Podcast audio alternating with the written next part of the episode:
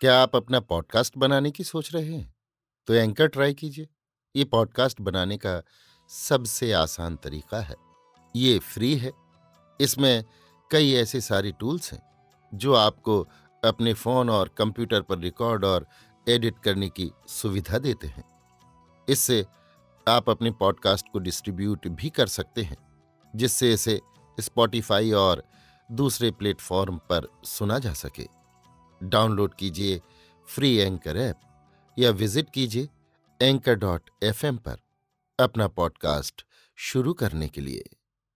अब करते हैं सिलसिला शुरू कहानी और उपन्यासों का।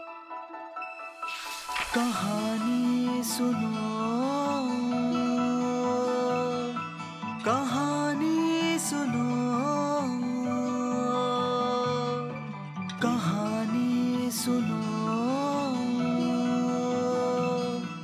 कहानी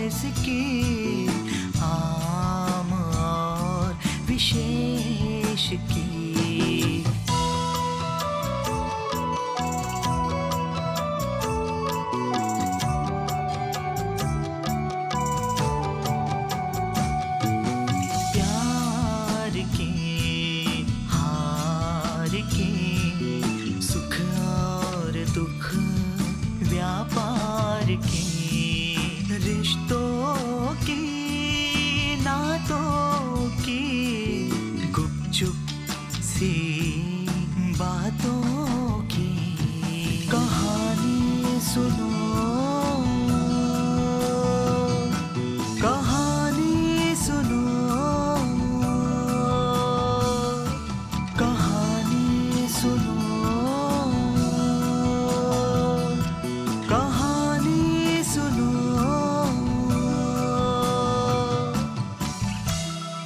कहानी सुनो। महान रचनाओं का महासंसार।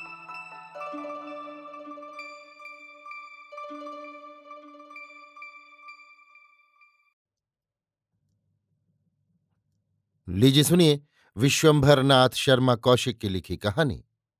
लगन, मेरी यानी समीर गोस्वामी की आवाज़ में। मैं भी कुंभ स्नान करने जाऊँगी। चारपाई पर लेटी हुई सोहनलाल की वृद्धा माता ने कहा। वृद्धा की वयस पचपन वर्ष की लगभग थी। इधर एक सप्ताह से बुढ़िया को ज्वर आ रहा था। चारपाई के पास बैठी हुई स्त्रियाँ हंसने लगीं। एक बोली, माँ जी तुमसे उठा तो जाता नहीं, स्नान करने कैसे जाओगी? जाऊँगी, बुढ़िया ने दृढ़तापूर्वक कहा। सोहनलाल की पत्नी धीमे स्वर में बोली कभी कभी इस तरह बकने लगती हैं। बुखार में बकने लगते हैं, इस समय बुखार अधिक हो गया होगा। स्त्री ने बुढ़िया के माथे पर हाथ रखकर कहा, ऐसा कुछ बुखार भी नहीं है। सोहनलाल की पत्नी ने भी हाथ धर कर देखा, देखकर वो भी बोली हाँ कुछ अधिक तो नहीं है, खाली हरारत है। बुढ़िया पुनः बोली, सोहन कहाँ है? सोहन की पत्नी बोली, दवा लेने गए हैं। बुढ़िया बोली, दवा अबा नहीं खाऊँगी, कुंभ जाऊँगी, वहाँ अच्छी हो जाऊँगी। वो स्त्री बोली, माँ जी भला तुमसे जाया जाएगा? वहाँ इतना भीड़ भड़क्का होगा कि आदमी का खड़ा होना कठिन होगा। तुम तो अभी अपने पैरों पर चल भी नहीं सकती। जाऊँगी बुढ़िया ने मानो पूर्ण निश्चय के साथ कहा। दोनों स्त्रियाँ पुनः हँसी। वो स्त्री बोली, कोई बुखार ऐसा होता है कि थोड़ी हरारत में भी आदमी बकने लगता है? इसी समय सोहनलाल दवा लेकर आ गया। सोहनलाल बोला, तुम तो अम्मा पागलों की सी बातें करती हो। भला तुम कुंभ में जाने लायक हो? उठकर बैठना पड़ेगा, फिर रेल का सफ़र। ये सब तुम्हारे बूते का होगा। वहाँ तक पहुँच जाऊँ, फिर चाहे मर जाऊँ। वहाँ तक पहुँचना ही कठिन है। तुम तो रास्ते में ही रह जाओगे, तुम नहीं जा सकते, उसका ध्यान छोड़ो। जाऊँगी तो ज़रूर। अच्छा जाना, पहले जाने लायक हो जाओ। अभी कुंभ के चार पाँच दिन बाकी हैं, तब तक जाने लायक हो जाओ तो चली जाना। बुढ़िया फिर उसी प्रकार बोली हाँ जाऊँगी। सोहनलाल ने दवा पिलाई। थोड़ी देर पश्चात बुढ़िया को निद्रा आ गई।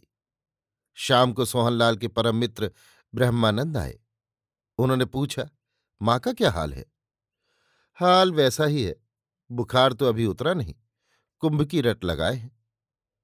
क्या बतावें, बेचारी ऐसे बुरे मौके पर बीमार हुई, नहीं मैं उन्हें अवश्य ले जाता। तुम कब जा रहे हो? सोहन ने पूछा। मैं कल जाऊँगा। साथ में कौन कौन जा रहा है? माँ, बुधा, छोटा भाई और पत्नी। बड़ा बखेड़ा लिए जा रहे हो? क्या कहूँ? प्राण बचते हैं। मुझे तो भाई इन बातों में विश्वास नहीं कि कुंभ नहाने से मोक्ष मिलती है। मेरा तो ये ख्याल है कि पुराने जमाने का सम्मेलन है। पहले रेल वेल तो थी नहीं, जो लोग हर साल सम्मेलन कर लिया करते, इसलिए छह वर्ष और बारह वर्ष बाद वो सम्मेलन होते थे। इस प्रकार देश भर के आदमी परस्पर मिल लेते थे। तुम्हारा ख्याल ठीक है। चलो जरा माताजी को देख ले। चलो, परंतु उनसे ना कहना कि कुंभ जा रहे हो, वरना आफत कर देंगे। नहीं, उनसे नहीं कहूँगा।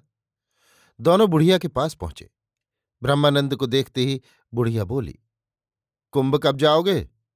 ब्रह्मानंद बोला, अभी तो कुछ निश्चय नहीं किया है। तुम तो ज़रूर जाओगे। कह नहीं सकता, भीड़ भड़क का बहुत होगा, इससे तबीयत घबराती है। भीड़ क्या करेगी? हाँ मैं अकेला जाऊँ, तब तो भीड़ कुछ नहीं कर सकती। पर बाल बच्चों को लेकर जाना तो बड़ी मुसीबत है। जाना चाहिए। फिर मिले ना मिले? सो बात तो नहीं है। ज़िंदगी है तो मिलेंगे क्यों नहीं? ज़िंदगी का क्या भरोसा? तुम्हारी माँ तो ज़रूर जाएगी। देखिए, वो ज़रूर जाएगी, मुझसे उसका वादा है। मैंने भी कहा था मैं ज़रूर चलूँगी। खैर, तुम तो अब जा नहीं सकोगी। बुढ़िया एक दीर्घ निश्वास छोड़कर बोली, जाऊँगी तो ज़रूर।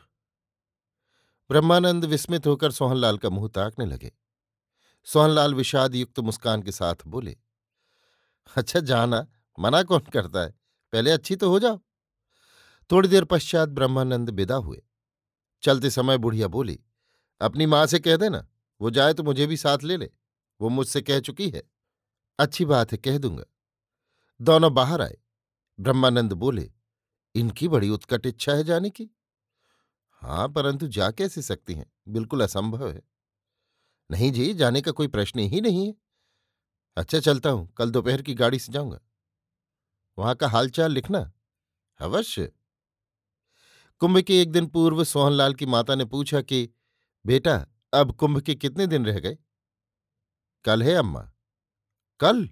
बुढ़िया चौंक कर बोली। हाँ। ब्रह्मानंद की माँ गई? हाँ वो तो शायद चली गई। मुझे नहीं ले गई? तुम तो माँ पागलों की सी बातें करती हो। भला तुम जाने लायक हो? मेरा उससे वादा हो चुका था। यदि अच्छी होती तो वादा पूरा हो जाता। ऐसी दशा में कैसे हो सकता है? बुढ़िया मौन हो गई। थोड़ी देर में सोहनलाल ने देखा कि बुढ़िया की आँखों से आँसू बह रहे हैं। सोहनलाल आँसू पहुँचते हुए बोला, तुम व्यर्थ में दुखी होती हो। जो बात अपने बस की नहीं, उसमें आदमी क्या करे? भगवान की इच्छा नहीं है कि तुम जाओ। उसकी इच्छा होती तो तुम्हें बुखार क्यों आ जाता?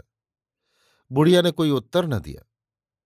रात के बारह बजे सोहनलाल की पत्नी सोहनलाल को जगाकर बोली, जरा देखो तो अम्मा की दशा ठीक नहीं मालूम होती। सोहनलाल घबरा कर उठे। माता को देखा, उनकी उल्टी सांस चल रही थी। सोहनलाल घबरा गए, बोले, इन्हें नीचे उतार लेना चाहिए। दोनों ने मिलकर भूमि पर कुछ आसन लगाया। तत्पश्चात बुढ़िया को चारपाई से उतारकर आसन पर लेटा दिया। सोहनलाल बोले अब इस समय दवा दारू देना तो व्यर्थ है। नहीं, इस समय अब कोई ज़रूरत नहीं। अब अंत समय है। इतना कहकर सोहनलाल की पत्नी सिसकियाँ लेकर रोने लगी। सोहनलाल ने भी रोना आरंभ किया। रात के एक बजे के लगभग बुढ़िया के प्राण छूट गए। बुढ़िया की मृत्यु के चार दिन पश्चात सोहनलाल को ब्रह्मानंद का पत्र मिला। पत्र में लिखा था, प्रिय सोहनलाल, हम सब साकुशल हरिद्वार पहुँच गए। कैसे पहुँचे ये न पूछो। जो मुसीबतें उठाई, वो हम ही लोग जानते हैं। यहाँ बड़ी भीड़ है। रास्ता चलना भी एक समस्या हो रही है। खैर, इन बातों का विस्तृत वर्णन मिलने पर बताऊँगा। एक बड़ी विचित्र बात हुई। कुंभ के एक दिन पहले अर्थात तेरह तारीख रात को माताजी ने एक बड़ी अद्भुत बात देखी। सवेरे तीन बजे का समय था। माँ सबसे पहले जागी और शौच जाने के लिए दालान में पानी लेने गईं। सहसा उनकी दृष्टि आँगन की ओर गई। आँगन में चांदनी फैली हुई थी। सहसा माँ ने देखा कि तुम्हारी माता आँगन में खड़ी है। मेरी माता की ओर वो देखकर मुस्कुराई। माताजी चकित होकर बोली, अरे तू कब आई? तुम्हारी माता ने कोई उत्तर न दिया, केवल मुस्कुरा कर रह गई। मेरी माताजी आँगन की ओर बढ़ी। उनके बढ़ते ही तुम्हारी माता अदृश्य हो गई। मेरा ख्याल तो ये है कि अम्मा ने स्वप्न देखा होगा, पर वो निश्चयपूर्वक कहती हैं कि उन्होंने ये सब जागृत अवस्था और पूरे होश आवास में देखा। परमात्मा जाने क्या बात है?